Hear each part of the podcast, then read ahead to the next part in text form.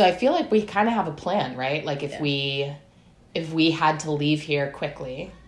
However, I just realized. Oh, I guess Alec and, and Sarah could drive because like uh, I, I thought like uh, uh, of the thing that like um you were like knocked unconscious or something. Oh yeah, Alex and Sarah could drive my car. Hello, beloved survivors. I mean, I'm the is, Autumn like, Brown, figuring out how to get And this is how to survive the end of the world. Like we uh, like if there's debris on the ground, we could just like try to drive like into it like ar- around the road for a bit. The other voice you're hearing is my eldest child, Finn. We've been recording a lot of conversations about apocalypse preparedness. I mean, There's this awesome book that I was just remembering that I have called Where There Is No Doctor. And it's basically all about how to provide first aid when there's no one who has like medical training as a doctor around. It's a good thing we have it. I remember that. Um, I remember reading this um article of about the Civil War where um Southern doctors um I, I had didn't have like much medical like um practice and stuff like that, but they knew like that um they could use like natural resources like they could use cucumbers to treat burns. They used um uh, wood bark to um instead of splints to hold bones in place.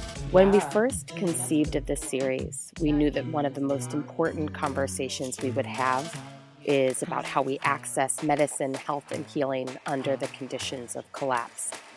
Little did we know that we would be airing the episode in the midst of a global pandemic, wherein one of the chief concerns was slowing the spread of a virus to avoid overwhelming our fragile, under resourced, and inequitable medical systems. It wasn't hard to decide who I wanted to have this conversation with.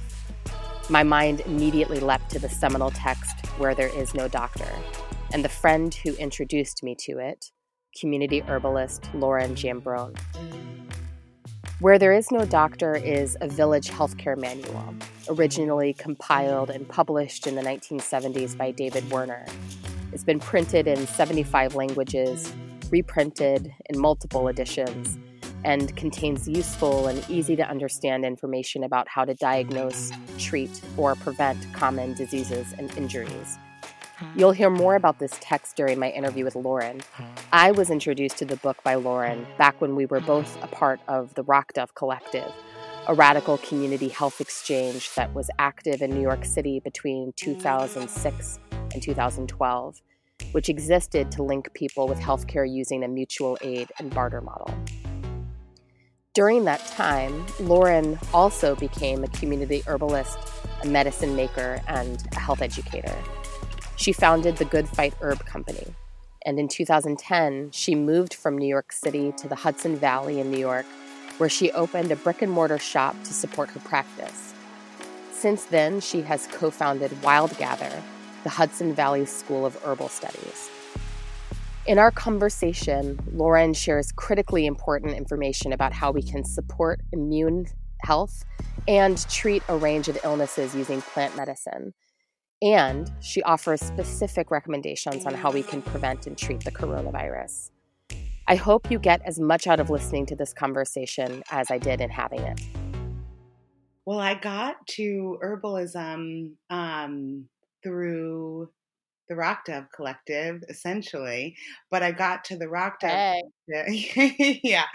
But I, uh, uh, but I love you, Rock Dove. But I got to the Rock Dove Collective through burnout, and that was kind of just how I call it. I mean, that was what um, 2005, 2006. I was deeply, deeply burnt out and deeply physically and emotionally depleted on a level where I was um, just uh, sick with like uh, cold, flu, really bad um, illness that would like lay me out for a couple days.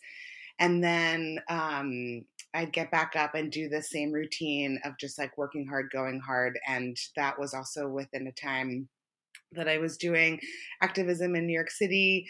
Um, on top of all the other things as an early 20 year old, like working a full time job, doing full time activism, going to dance to every DJ and every club I could, and like, you know, just a certain kind of Mhm. lifestyle that I had. And there was no culture of care and there was no culture of taking care. Or it was like if you went home to sleep for the night or took a break to have dinner, it's like you weren't um that wasn't that wasn't centered let's just say that in the culture of activism that i was in at the time that was not centered. And so therefore i entered this um, multi-year state of what i just call burnout and um, my mental health like was so deeply affected by it after enduring it for so long that that's when I like radically had to change my life and basically say no to so many things to say yes to so many others. And the yes was Mm.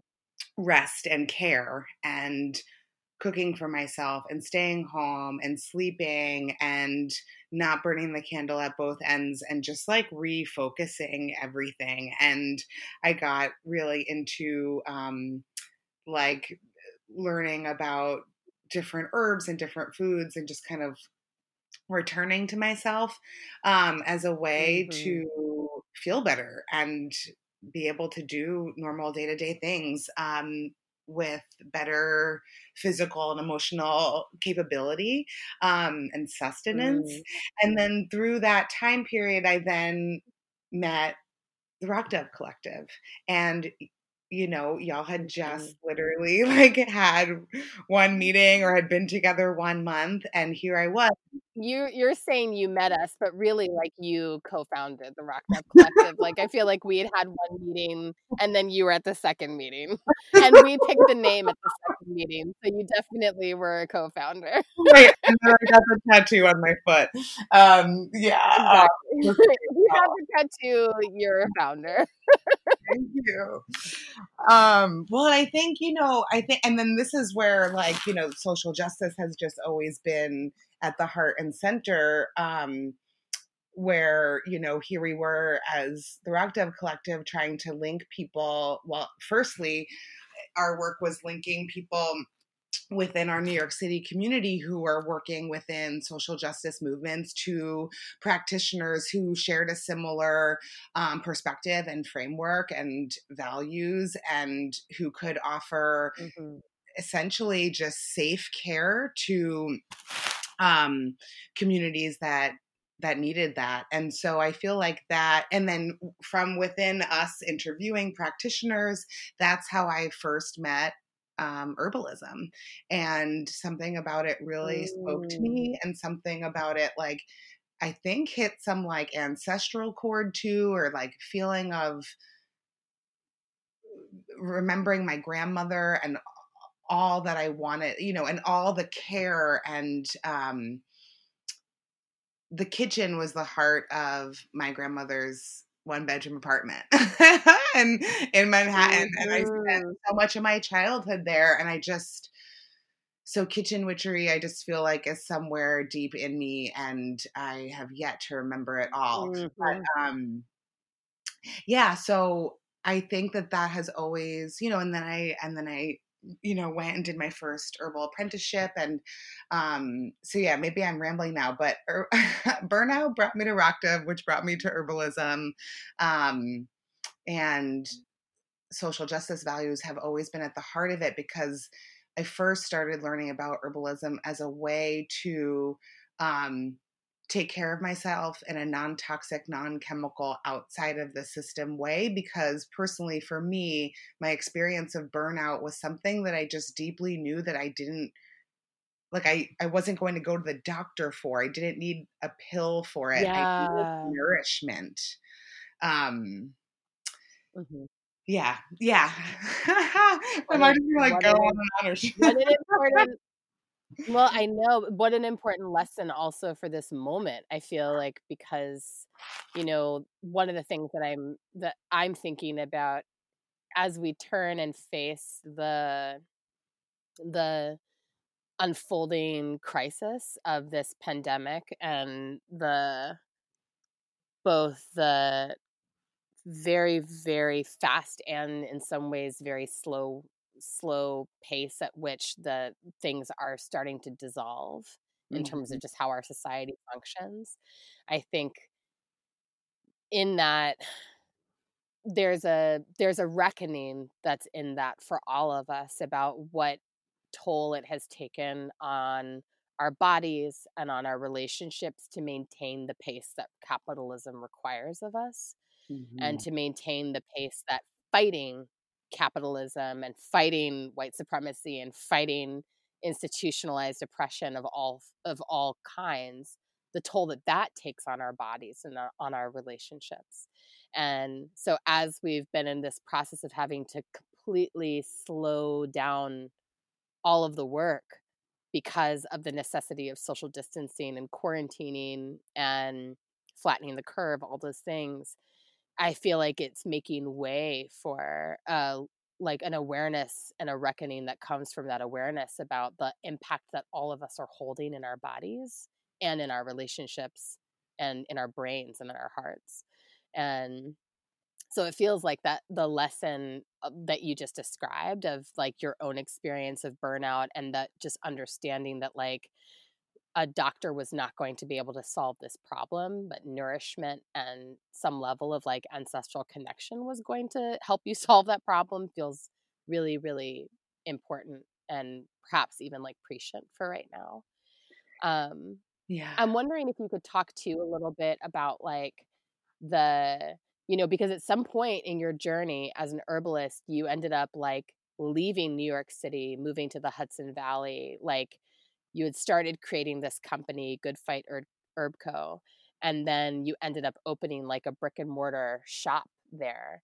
Um, and I'm just wondering if you can share a little bit about like what moved you to leave New York and and what gave you the like I don't know, just like the bravery, the courage mm. to to i'm gonna go i'm gonna take this step of like actually opening up a physical space and like building out this company in order to support my practice.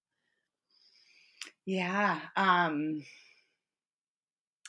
i mean i really think that the the plants were such a huge factor um i had gone and done my first herbal apprenticeship outside of New York City when I was still living there in 2008. And I left New York City in 2010.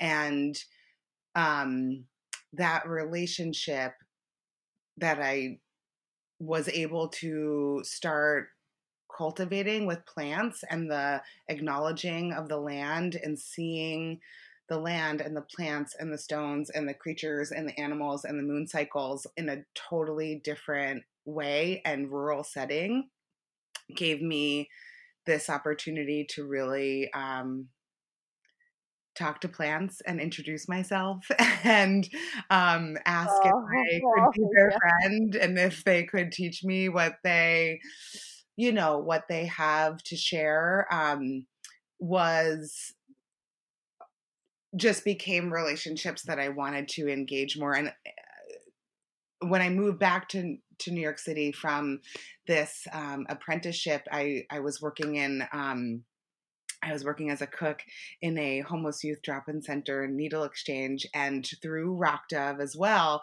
also became uh, got linked up with friends who um, had lived or were living in the Hudson Valley farming, and so I got to like make those connections and start coming up and start meeting other um, punks and herbalists and farmers and folks with um, radical politics doing land projects and figuring things out and in that sense mm-hmm. and so mm-hmm. i then had access to alignment with people who had um, spaces where plants grew and because they're farming and a lot of important important medicines are considered weeds i had this incredible opportunity to initially just weed out farm beds and farm paths and take um, or collect and gather and like utilize a ton of medicine that I'd then bring back to the drop in and show the kids and make tea for them and start wow. making medicine for the community and reaching out to folks saying, hey, this is something I'm working on. And if you would like support in this way, I'm learning and we can learn together through this collaboration. And so after a little while, I just, um, I just and I was I'd wild gather in Prospect Park like early in the morning at like six in the morning. Um and Yeah, you did. yeah, my apartment at the time, um, Marie's, you know, another fellow rock dove and I were living together and I would just put screens all over the floor to dry. Um, so much. Ugh, Marie's, thank you for enduring that with me. But um, yeah, I think the plants got me up here and uh, I thought what I thought would have been a little bit of a slower or different pace, but really that that uh, I kind of just kept I kept up with my go hard pace. But um, Mhm. yeah, it was hard. It was hard leaving Rock Dove. It was hard leaving the city where my family is from and all my all my friends and community were. But it just came to a point where I didn't feel like I fit there anymore, and I didn't feel like I wanted to engage in that kind of lifestyle I was living anymore. And just the plants were like calling to me and learning about their medicine was calling to me and i had this opportunity to move upstate um, and so i took it um, and that you Mm-hmm. know just as as as deeply as rock dove changed my life it was like the opportunity of moving upstate into this one farmhouse in Germantown and inherit an herb garden that had been um, tended uh, to by different herbalists over the years, like stepping into that beautiful legacy also like changed my life. And here I am like 10 years later with Yeah. Good Fight and Wild Gather, which is a um, herb school I co-facilitate with my dear friend um, Mandana Boushee. Yeah. So, did I answer the question? You totally did. You totally did. I'm wondering, again, thinking back to this, like, the purpose of this conversation, thinking about, like, how we orient to our health Mhm, um, if we're not able to access industrialized medicine. Mhm, Um, I'm wondering if you can first just like I know that some of our listeners are not going to be like familiar with plant medicine, right? mhm. And so I'm wondering if you can kind of give us a little bit of an introduction to begin with, like before we start getting into some of the specifics of um, what we can do to support our bodies during this time. Um, if we can kind of zoom out and talk about like what are the kinds of ailments and illnesses that we can actually resolve with plant medicine and that don't necessarily require quote unquote Western medical intervention. If you Mhm. could like share some of your some of the gems from your experience and you know how you were educated into it too as an herbalist um, i think that that would be really helpful just as like an intro to this conversation Sure. Um, and I also, that makes me think I just want to plug this book, uh, Where There Is No Doctor. Um, it's, it's Where There Is No Doctor, a Village Healthcare Handbook. Um, and David Werner put this out a long time ago. And I feel like as a community herbalist, um, working with plant medicine, I, in my, in my experience of studying from many, many different teachers, the, books like this where there is no doctor or um, any kind of like wilderness first aid or first aid in general um, are books that when we are able to go to use bookstores i i look for them because there's so many so much um, so much we can learn about taking care of ourselves at home in illness and with first aid situations that we can learn from um, first responders and um, wilderness first responders and medics. So Mm. I just want to plug those kinds of resources that are definitely out there. Um, and keeping i'm so glad you did because i was like um, we don't have to talk about the book but also i feel like we should maybe talk about the book this book saved me when I was in like deep rural Maine right before I moved upstate in the Hudson Valley. And I had met Michael and Carol of the Victory Gardens Project up in Maine. And I was helping them with their wood chores one day. And I um, pancaked flattened my hand in the log splitter and this was the book that helped us to um deal with the shock that my body went into because it was going to take us a really long it was going to take us like an ATV ride down to the car down to the hospital like it was going to be like a solid hour plus before I could get um, medical care. And so this mm-hmm. book, like Michael and Carol had it, and we were able to um, completely like stabilize me and then um, get me to the hospital like later on just to see if I needed x rays, XYZ. But anyway, so huge resource. Those are huge. Wow. Um, for those kind of references. Um, and I'm sure there's plenty online too. And, um, but yeah, plant medicine. Um, so I have studied um, Western herbal medicine, and it's not. Um, I just want to. I just want to say that plant medicine is um, indigenous medicine, and you know it's really important um, to look back into our own ancestry, um, chosen and um, bloodline wise in terms of what our peoples did to take care of ourselves, and that's something that. Mm. Really requires a lot of creativity and maybe dreaming and maybe storytelling and asking questions however people can go about maybe it's about getting cookbooks from um, your country of origin if you don't know how to access you know there's so many different creative ways to kind of look back but um, i just want to say that in terms of you know studying western herbal medicine this is um in and of itself is is problematic in terms of colonization and all of the oppression of um, black indigenous people of color folks that white western herbalism has uh, taken from so i just would like to mm. say that um, that I just feel like that's important to say. Um, but within the world of yeah, plant medicine, you know, I focus on here in my bioregion. Um, what are the plants that are growing around here, and what are the most abundant plants growing around here? And I listen to them, and I learn from other teachers, and I learn through experience.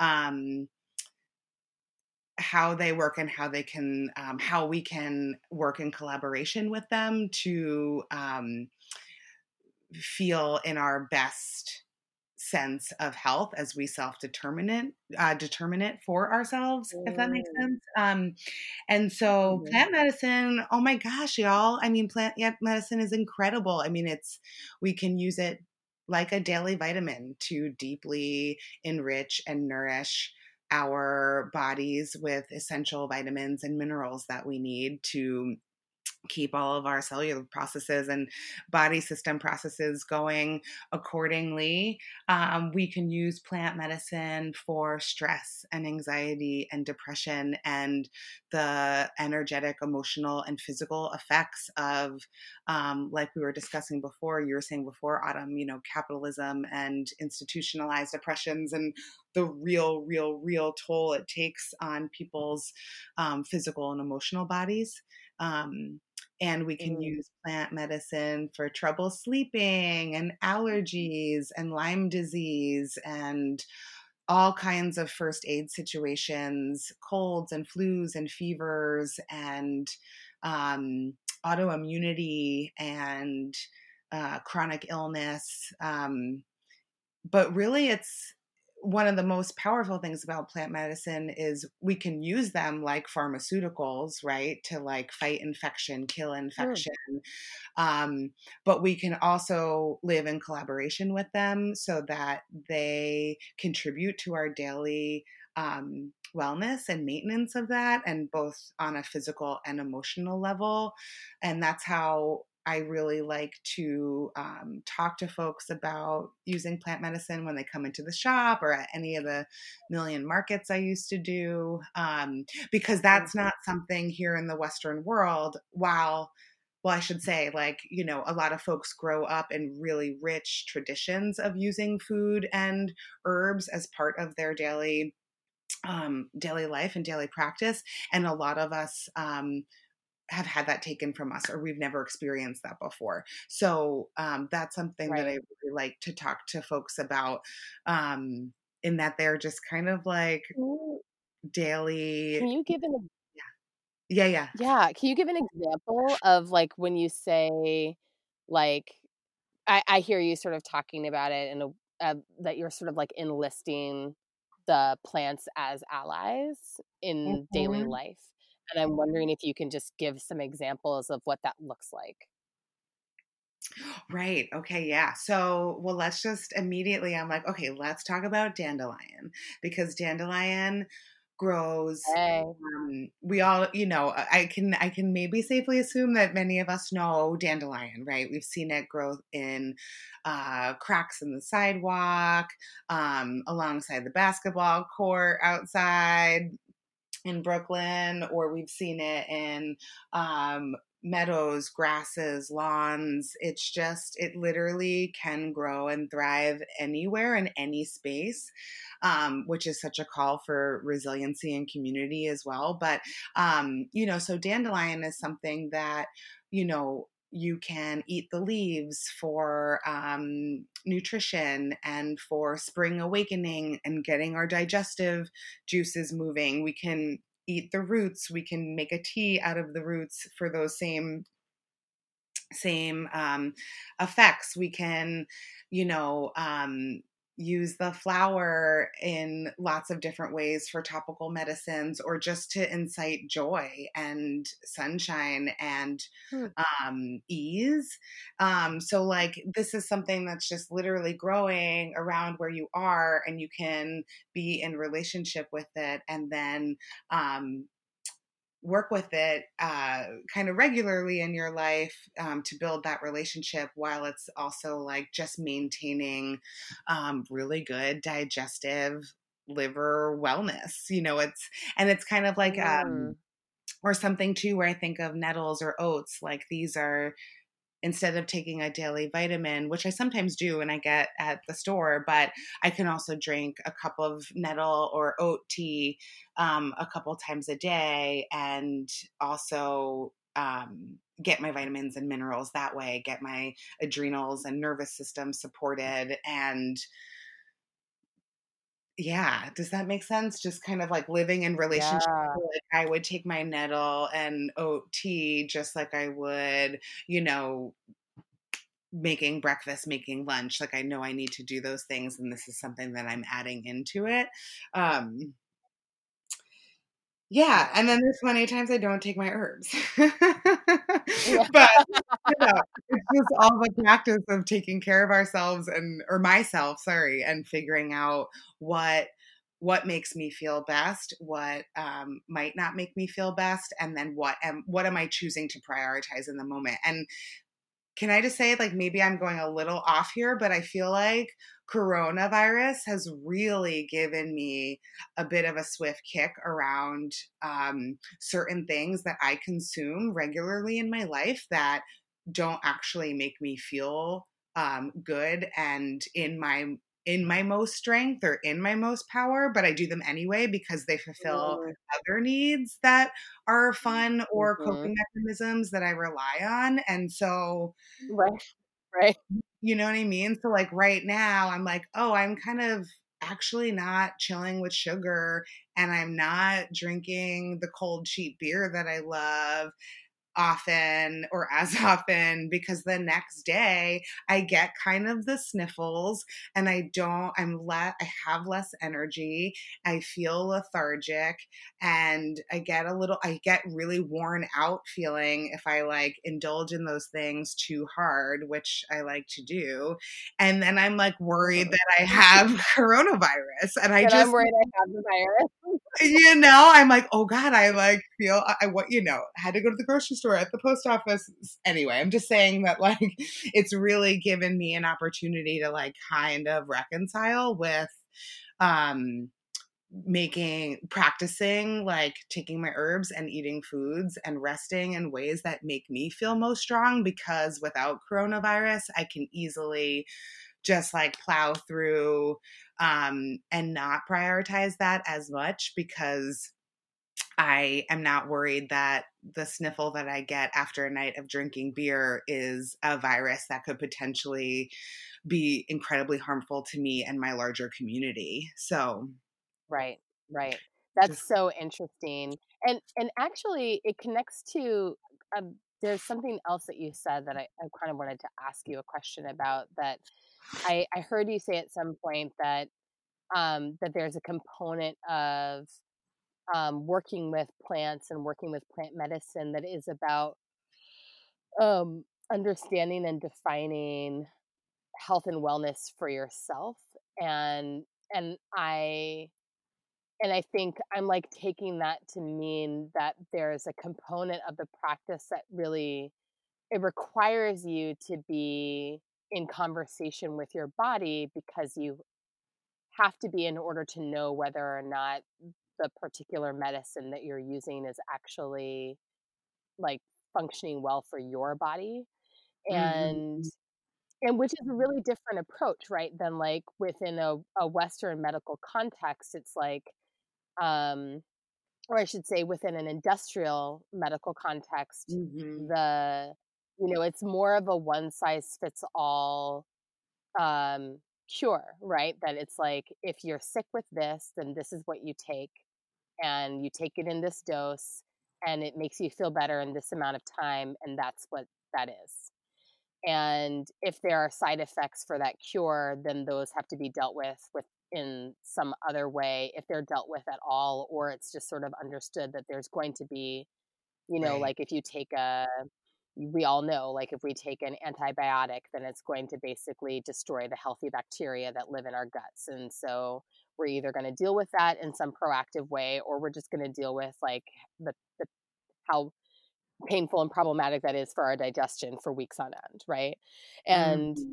and so what i'm hearing you describe is like a really different way of relating to medicine itself that's much more like conscious and and like where the person taking the medicine is really at choice and also defining wellness for themselves like what is your wellness goal and how is this medicine going to help you get there am i am i like understanding that correctly yes absolutely self self determined 100% and i really appreciate what you're saying and it you know there right there is no one healthy state and there's no one expert practitioner. It's people who live in bodies that experience their bodies and know exactly how their bodies operate and sometimes need support and from outside resources to make their bodies and their minds and their hearts and spirits and all of the interconnectedness feel um uh their yeah self-determined self-defined state of health and i feel like mm. i really just want to give the deepest deepest bow of gratitude for the disability justice movement and folks with chronic illness who live with this in ways where their bodies and their invisibilizations through the medical industrial complex ha- are so real and have been for so long that coronavirus is like new for a lot of people and there's experiences out there that have been here for a long time and there's a lot of brill- brilliance that comes and wisdom that comes from that work and that community um and and again because we get to define um, because we are the experts on our own bodies and our own selves and we might not always personally know what we need, but we should be able to access practitioners, healers, um, farmers, you know, neighbors um, in ways that we can seek the support and resources that we need to feel most well. And so I think plant mm. medicine mm. for me personally was such a huge light bulb or awakening or um, comfort and um, inspiration um, because of how I think because of how beautiful they are and getting to when I was learning about plant medicine, I got to oh. like witness the plants like growing in real life. And so like witnessing yeah. their beauty and magic like which um, is something that you know I really like to bring to people in whatever form I can, either at the shop or in herb school. It's like connect, being a facilitator to connect people to plants. It's like there was something so inspiring about wanting to take that medicine in and the safety of that, and the knowing that peoples of time and time and time past have been doing this. Like there's something right about this, and I have a lot of gratitude for modern medicine um, in the sense that you know I take doxycycline when I have an acute Lyme infection, and it's helped me. And I am so mm. grateful that that medicine exists. But it, there's no binary. There's no like either or. There's no like you're a crazy plant lady or you're you know um, like you know medical expert or antibiotics for everything. It's like there's so much room and there's so much space in between. And I think those were the spaces that I was most curious of. Um, and then lastly it's like then the experience of me um, taking in plant medicine building back up from burnout and um, like significantly like taking care of some shit in my life like health wise and emotionally wise like like i had the personal experience then of taking in plant medicine and seeing changes and transformations and so that was that's enough you know that's that's everything. Totally. Well and i we don't have to include this in the show if you don't feel comfortable with us including this we can like my our producer can just cut it but i remember you healing your own hpv infection with yeah. plant medicine. Yeah and i remember being like I remember I remember that being a real turning point for me in terms of understanding the power of plant medicine where I was like, "Oh my god, like you can literally yeah. you can literally yeah. heal this thing that like now, you know, every like there's all this like national controversy over like what age should people get vaccinated against this right. this um disease and then like I'm over here but like thinking like, oh, but one of my dearest, oldest friends literally healed her own HPV infection with plant medicine. Like that's also yeah. possible. And that again, it doesn't have yeah. to be a binary, but like, right. yeah. Yeah, that was my that's my big success story, Boo. Thank you so much. yeah. I'm, I, I'm actually like um well, you know, I'll have to see where it's at now with the printing process because of what we're, you know, state of the world. But um, I wrote um, I wrote a zine based on my experience over the last twelve years with HPV, coming from like my first um, case um, anyway, long story, but I'm really excited for that to come out. And I'm still, you know, still working through it. I mean, it, that's one of the things that comes and goes and is, is, so again, we'll put that on, on our list of like what plant medicine, um, can touch upon. Well, it can, yeah, it can, it can clear viruses and change the nature of, of our cellular structure when it's like, um, uh, being affected by viruses in HPVs, you yeah. know, in the sense of that. So yeah, it's so incredible. I'm so happy to have that story to share with people. Yeah, it's it's an incredible story. Well, and so on that note, I'm like, okay, there is this pandemic happening. It is yeah. a virus, so like we let's have our moment where we get down to brass tacks. I know that listeners are wondering like what can they do to support their own immune health, specifically respiratory and lung health. Yeah. And so I would love to hear your advice for our listeners. Also, because anyone who's listening to our show is also going to be thinking about and sharing this information just in their own communities and families. So thinking about like mm. what can people be doing to support their own immune, respiratory, and lung health but also thinking about like what is available to people mm-hmm. in their mm-hmm. own homes or nearby what are home remedies what are community remedies I, i'm wondering about both what people can do and also what can people do safely and what is accessible to people especially people who you know are low income or no income which is increasingly more of us yeah um, because of yeah. the you know the economic mm-hmm. slowdown yeah yeah well, this is great. This is so, you know, good to talk about and share with one another. And thank you for that opportunity. Um, and I just want to um, just plug because they're two really great resources. Um, so before I get into some of my favorites here, um, I just want to also say that Gina Badger of Long Spell Herbs put together what's called a Kitchen Witch's Guide to Wellness in the Time of COVID 19. And um, Gina did that alongside contributions from many herbalist friends and comrades and teachers of mine. And it's really accessible, really well done, really informative. So if you, um, uh, it's called Get Radical Boil Roots, and you can find that through Long Spell Herbs on Instagram or. And we can we can um, link to that in the show notes too. Oh, great. Okay, great. Um, yeah, totally. Also, my dear friend um, Vadi Erdal, and herbal, uh, also an herbalist um, on Instagram. Her handle is Nodding Thistle and Rose Milk.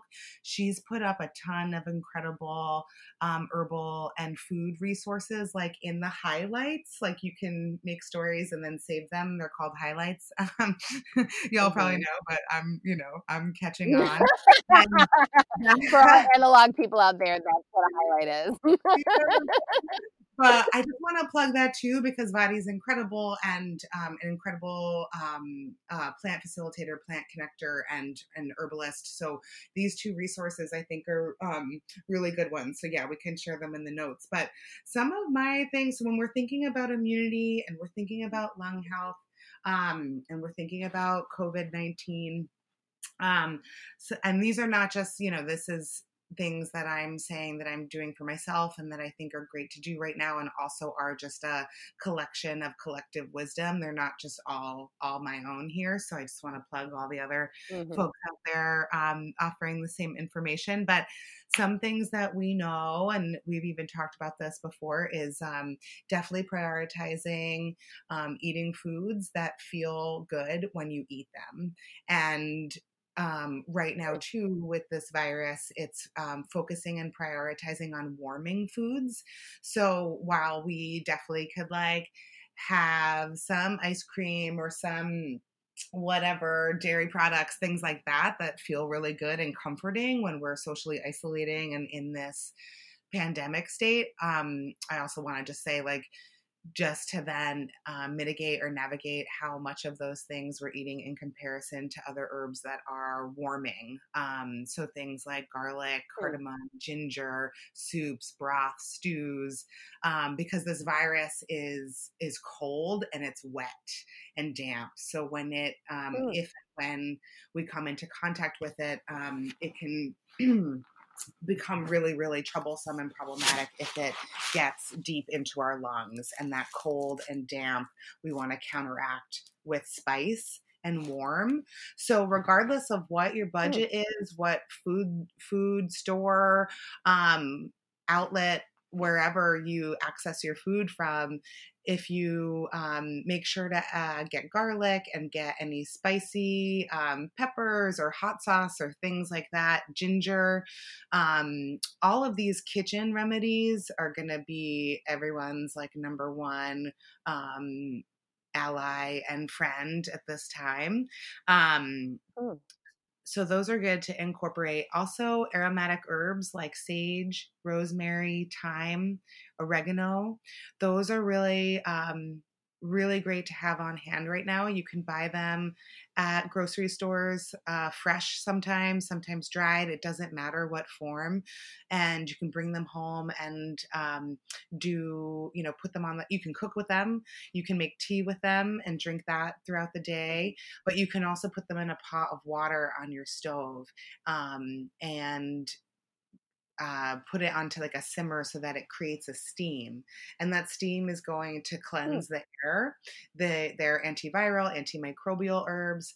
Um, the pungency in them kicks butt, serious serious butt kickers. So getting that medicine up into oh. the air of where you're quarantining is a great idea, as well as sticking your head Can over. You just say those herbs again? Like, oh, sure. could you just list the herbs again? Yeah, so those these steaming herbs are um, sage, thyme, rosemary, oregano. For folks who have access to the outdoors, you can also um, harvest uh, pine needles, cedar needles. Um, and remember to ask the trees lovingly or look for windfall and see if there's any branches down where you can um, that would be even better um, so mm-hmm. that medicinal steam is going to purify the air of any microbes that we don't want to cohabitate with during quarantine and also for folks that are going outside to the grocery store or essential workers or to the post office or wherever you might have to go once a week, once every other week, um, or the one person in your um, quarantine pod or household has to go. These steams are really good to do after you come in from the outdoors and wash your hands and wash your mm. face. And um, they're essentially, you know, the virus likes to stick to our eyeballs in our nostrils and in our throat onto those mucous membranes. So if we can cleanse those things with these herbs, it's super helpful. Um, you can also burn those herbs in your space, very grounding and also again um, cleansing and purifying the air. Um, I would also recommend um, salt water gargles once a day, um, hmm. or when you have to come in from the outdoors. Again, the salt is going to pull from, um, draw any microbes out um, from the tissue. So that's really good to consider doing. Um, uh-huh.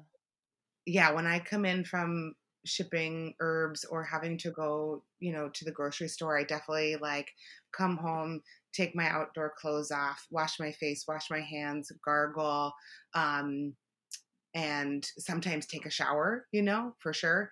Um, yeah. And okay, so we got the steams, we got the warming foods and herbs, we've got the um, saltwater gargle. Um, I am really hot on medicinal mushrooms like reishi, shiitake, maitake, turkey tail. Um, I've been using those a lot in broths or in, um, I make tincture from them. So um, sometimes you can find those things at certain uh, food stores um, or markets as well, mm-hmm. just for folks who want to know a little bit of other kind of um, herbs I might be using. But those kitchen witch herbs are definitely like such a good go to. Um, the garlic, my favorite little garlic trick is just chopping up a whole head or at least a bunch of cloves and chopping it up small, putting it in a little dish with olive oil and salt, and then just eating it on anything I'm eating toast or soup or eggs in the morning. Yeah. And that is going to be a really great daily immune um, supporter. Excuse me, and one that's accessible. Um, fermented foods. And, and it's like, why yeah. not have medicine be delicious? That's my whole feeling. Yeah, exactly. Exactly. Mm-hmm. And I really love thyme in tea. Like if you just steep a little thyme in some hot water, I mean, it's delicious. Add a little honey. I mean, totally. it's perfect for right now. It's such a good respiratory um, support and such a great antimicrobial, meaning it's fighting off pathogens.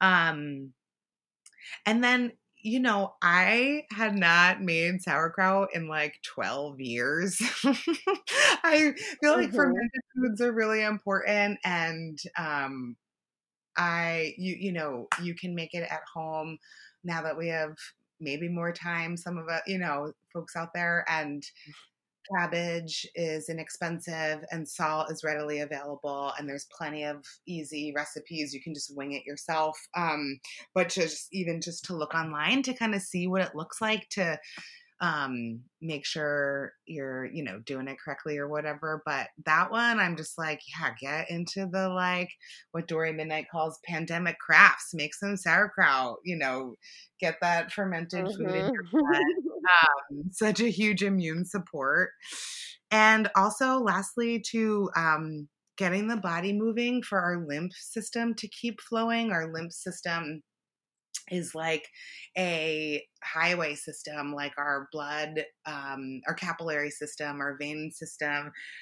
We have these um, lymph systems, you know, if you're, or lymph nodes, I'm sorry, if you, you know, feel in your throat or your armpit, um, around around the chest, in the groin. There's these spots where if you've been sick before, you might have felt like different lymph nodes swollen, and the lymph mm-hmm. system is essentially clearing the metabolic waste that your immunity is creating by going around and gobbling up all of the foreign invaders that um, the body wants to get rid of. But you know, the mm-hmm. lymph system can get stuck and um, that prolongs illness. So we want to encourage it to move and flow, which body movement and those warming foods are really helpful with, um, as well as staying super well hydrated and drinking tons of water. But um, moving mm-hmm. the body mm-hmm. little vigorously like whatever that means for you um, is helpful with that and and or doing um, warm salt baths at home, whether that's a foot bath and you stick your feet in your biggest pot that you have in the kitchen, or you have a bathtub and you can get your body in there, but getting the heat moving throughout the body and getting the lymph system moving and flowing so they're um, so that they were clearing pathogens and toxins um, from the environment um, as best we can, I think is another really great one to yeah. consider incorporating into our like weekly quarantine life. Um, that's so helpful. And I feel like that one is the one that's probably really hard for a lot of us to do right now. Cause I think like, I mean, in addition to like depending on where you are and depending on, you know, what what different individuals, different individual quarantines look like. I think that there's yeah. um there's like varying levels of like accessibility of like going outside safely for people and so then there's this question of like how do we get I, I really appreciate you giving these different options for like how to get the get that the the lymph system moving with heat um, so that even if like getting outside and moving vigorously outside is not an option for you there's other ways to do it um, and of course mm-hmm. obviously that's super supportive of like mental and emotional wellness too like moving yeah. the body vigorously being outside all those things are helpful and i think you know i i'm hearing from a lot of people that i'm close to that there is some real you know depression and grief setting in at this time yeah. about what's happening, which is resulting in people wanting to move less or having a hard time actually getting up and moving around. Oh my gosh, I feel that.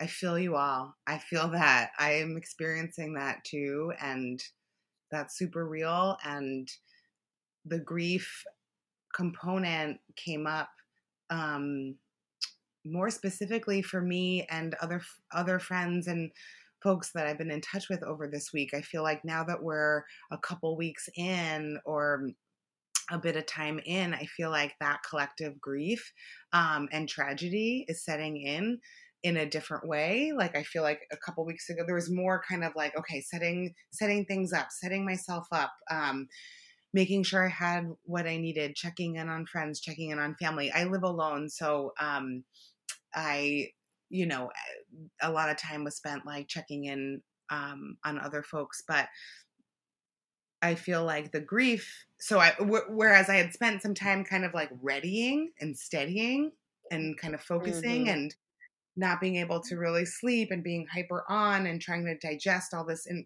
information and learning about the virus and learning about what herbs could be helpful and navigating all the changes in my personal life and daily life and those of all the people that I care about, it was like now that we've had some time in and even more and more losses happening and more and more dismantling of the system is happening, it's like a lot of grief is setting in and a lot of collective grief is setting in and it's exhausting. It's exhausting and it makes my body hurt yeah. with physical pain and it makes me not yeah not want to go get up and take a walk outside and yet i feel like those are the awakening moments where we can do all we can to let ourselves let have those feelings flow and move and continue to have agency and make choices about what we need to support ourselves best in that moment. And so even if we choose Yeah. To not choose, that's like a choice, you know, but I just want to remind myself that Totally. you know like we Mhm. still we still can make we still can make choices around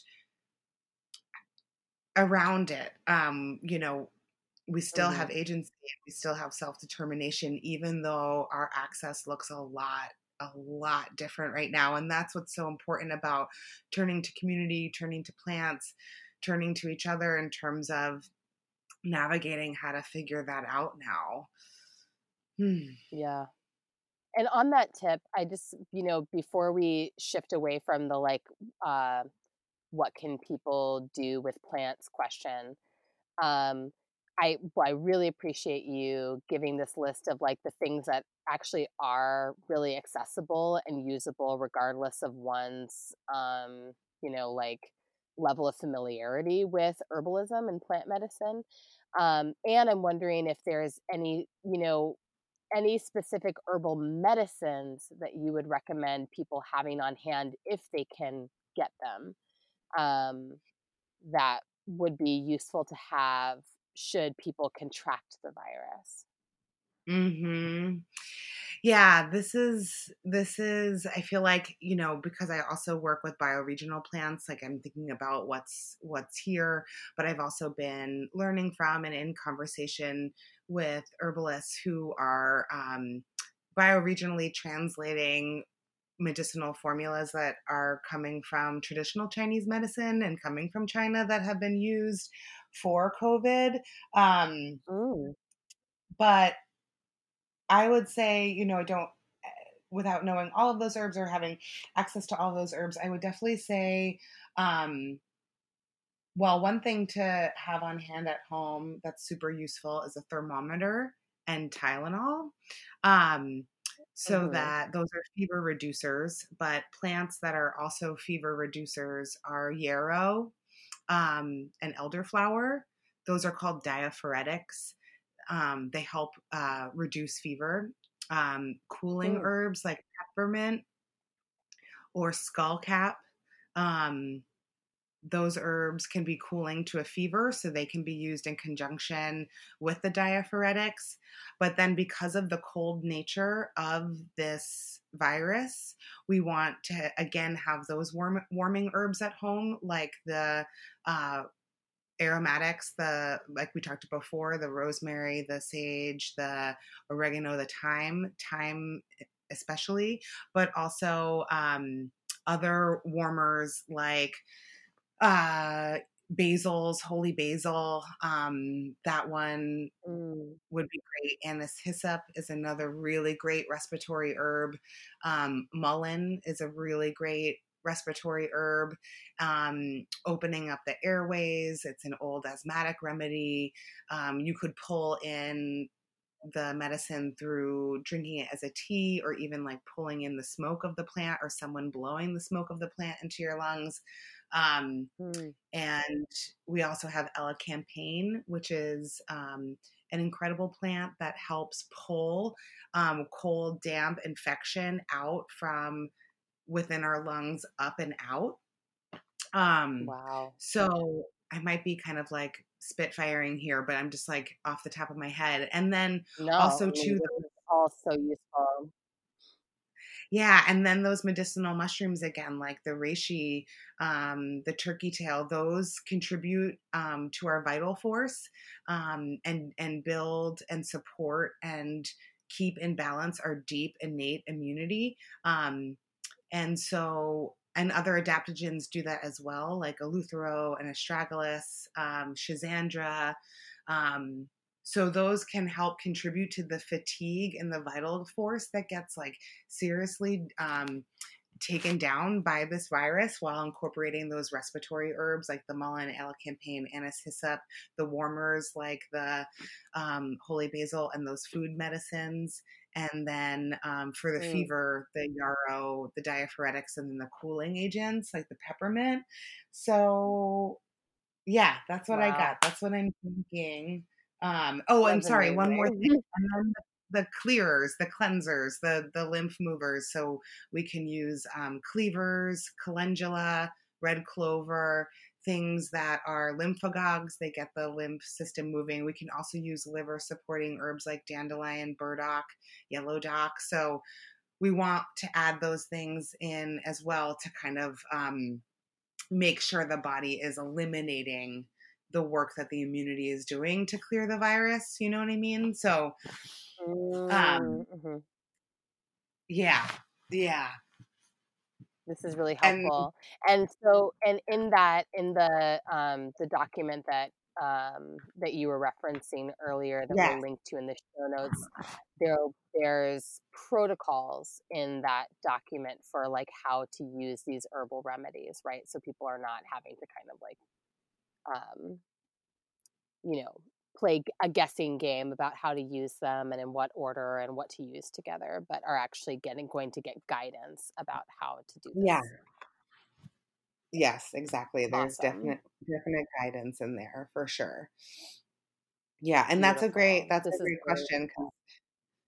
And the other thing, maybe too, I'd just like to say with you know at home remedies or herbal remedies, um, yes, there are definitely plenty of plants out there that um, are medicinal but are considered toxic and have to take in very specific ways. And there are um, also plants out there that um, interact negatively with certain medications. But in general, when we're talking about the herbs we listed here and the ones that are in that document, the ones that are probably you know at home in some of many of our kitchens um, they are really safe and it is okay to play around with them and experiment and listen to your gut and listen to your intu- intuition um, on a lot of them and so i just want to remind folks to allow that to allow that experimentation allow that okayness and playfulness to come in because um, a lot of these plants are um, incredibly safe to work with and I just yeah, it's just a really great point that you bring up around the safety issue. Um, yeah, and I can say to you, I've been taking your medicine for years, and I just have so much respect for you as a practitioner and as a visionary. And so, thank you for everything, and especially for this time that you just gave so generously. Oh gosh, gosh, thank you, Autumn.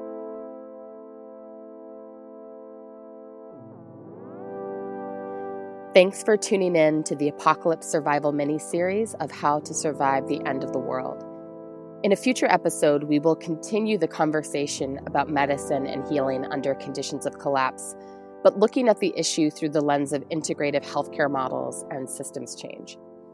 Other upcoming episodes will look at food and water on the run, digital security, and protecting ourselves. Tune in for our next episode where I talk with Leah Penniman of Soulfire Farm about growing food, rehabilitating the land, and the role of food sovereignty movements in reconnecting our bodies with land and our ancestors. How to Survive the End of the World is on Twitter and Instagram at End of the World PC. We're also on Facebook at End of the World Show. You can make a sustaining donation to our show by visiting our page at patreon.com slash end of the world show. There's no better time than now to support our podcast. The more our listeners give, the more of this critical content we can produce and get out to folks. Another incredibly helpful thing you can do to help our show sustain itself is to write us a review on Apple Podcasts if you are an iPhone person. How to Survive the End of the World is produced and edited by the incomparable Zach Rosen. Music for today's show comes from Tunde Olaniran and Mother Cyborg.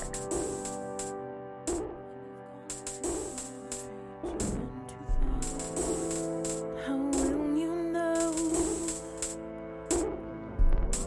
When you've reached life you're looking for.